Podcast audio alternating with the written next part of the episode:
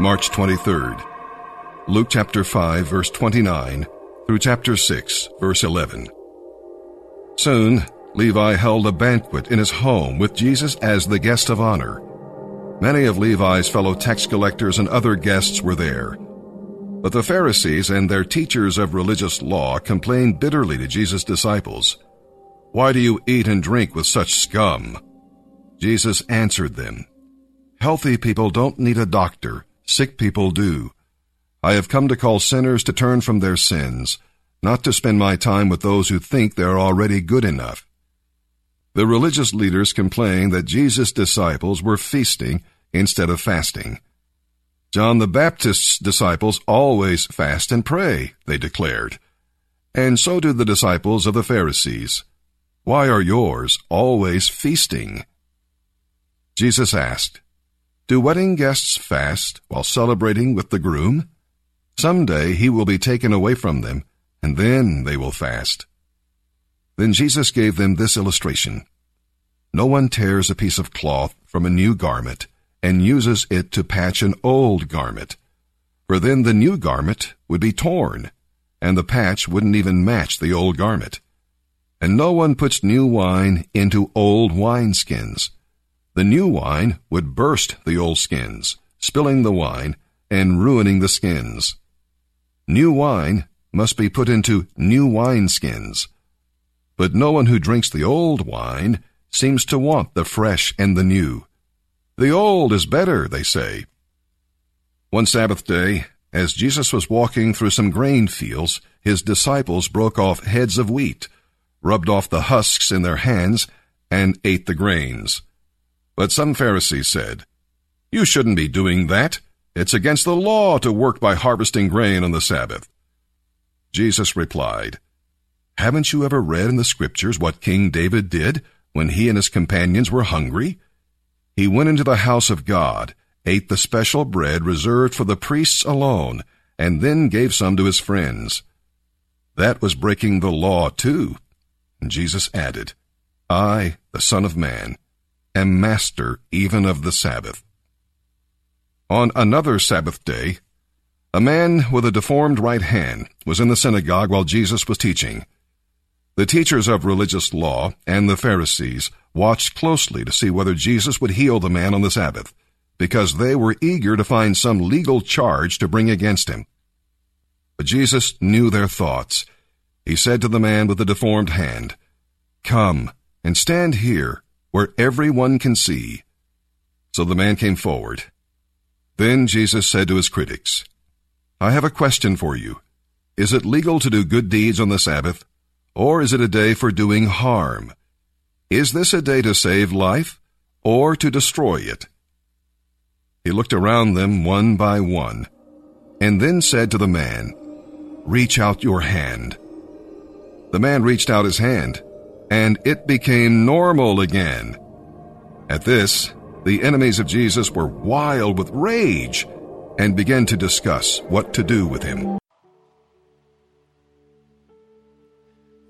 you will never see the greatness of the majesty of God. You'll never see the fullness of the triumph of Christ. You'll never know what the glory of the Christian life is all about if you have simply reduced evil to commandment breaking and good to commandment keeping. You didn't even.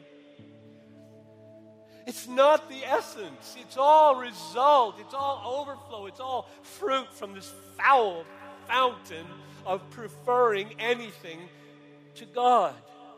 Let's think of it this way. I want, to, I want you to get this. Obedience to God's commandments, delight in God's character. You got those two?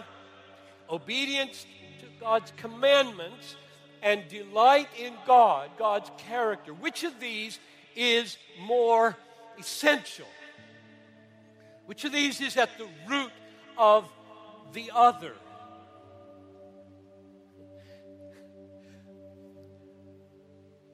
God turned the delight in his character into a commandment. Psalm 37 4. Delight yourself in the Lord.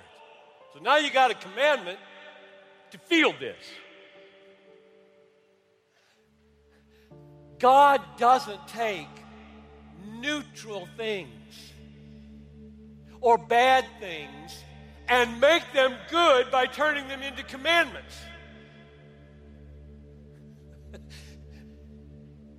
by his very nature and his supreme beauty and his supreme worth, it is right to delight in him above all things, and that's why it is a commandment.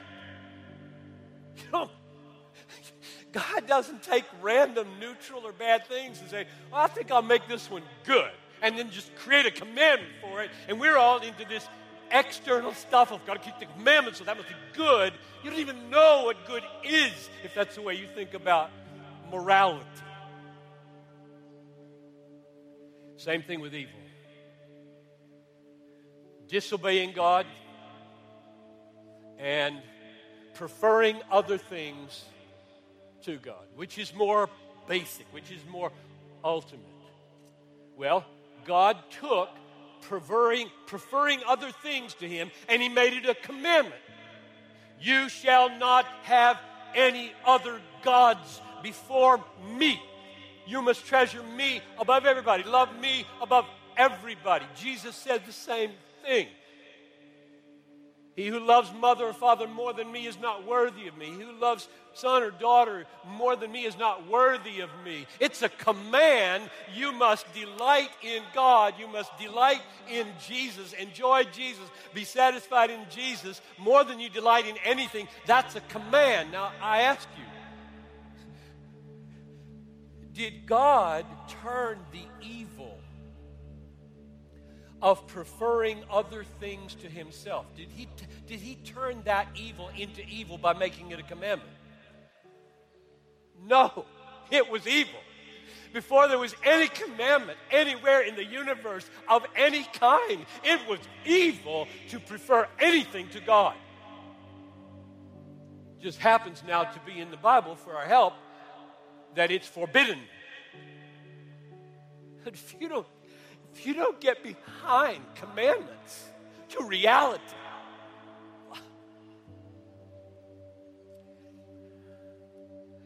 so no, disobedience or law breaking is not the ultimate essence of evil. Paul put it like this Romans chapter 3, verse 20. Through the law, comes the knowledge of sin.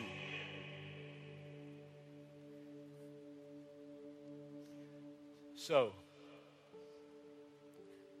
the law doesn't make sin sin. It's there in you, in me, and it's in our, our desires. I want other things more than God. I enjoy other people more than God. That's the ultimate essence of evil. It gives rise to everything.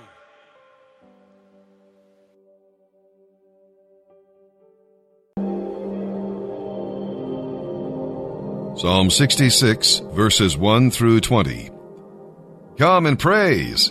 He invites the whole world to praise the Lord because God loves the world and sent His Son to be the Savior of the world. When you know Jesus as your Savior, you have something to sing about. But do not do it alone. Share the praise. Come and see. This brief review of Israel's history mentions the Exodus, the conquest of Canaan, and the nation's times of trial. When you go through testing in the will of God, keep in mind that the same God who brings you in will see you through and make you better for having been in the furnace. We're invited here in Psalm 66 to come and sacrifice. Have you ever made promises to God when you've been in the furnace of suffering? Did you keep those promises? When the test was over, did you praise God for what you learned? And we're invited to come and hear. David wanted to tell others that God answers prayer. Worship should lead to witness to the glory of God. The Lord and David say, Come. Psalm chapter 66, verses 1 through 20. For the choir director, a psalm, a song. Shout joyful praises to God, all the earth. Sing about the glory of his name. Tell the world how glorious he is. Say to God, How awesome are your deeds! Your enemies cringe before your mighty power. Everything on earth will worship you. They will sing your praises, shouting your name in glorious songs. Come and see what our God has done, what awesome miracles he does for his people. He made a dry path through the Red Sea, and his people went across on foot. Come, let us rejoice in who he is, for by his great power he rules forever. He watches every movement of the nations. Let no rebel rise in defiance. Let the whole world bless our God and sing aloud his praises. Our lives are in his hands, and he keeps our feet from stumbling. You have tested us, O God. You have purified us like silver melted in a crucible. You captured us in your net and laid the burden of slavery on our backs. You sent troops to ride across our broken bodies. We went through fire and flood, but you brought us to a place of great abundance. Now I come to your temple with burnt offerings to fulfill the vows I made to you. Yes, the sacred vows you heard me make when I was in deep trouble. That is why I am sacrificing burnt offerings to you, the best of my rams as a pleasing aroma and I will sacrifice bulls and goats. Come and listen, all you who fear God, and I will tell you what he did for me. For I cried out to him for help, praising him as I spoke. If I had not confessed the sin in my heart, my Lord would not have listened. But God did listen. He paid attention to my prayer. Praise God, who did not ignore my prayer and did not withdraw his unfailing love from me. Proverbs chapter 11, verses 24 through 26. It is possible to give freely and become more wealthy, but those who are stingy will lose everything. The generous prosper and are satisfied. Those who refresh others will themselves be refreshed. People curse those who hold their grain for higher prices but they bless the one who sells to them in their time of need.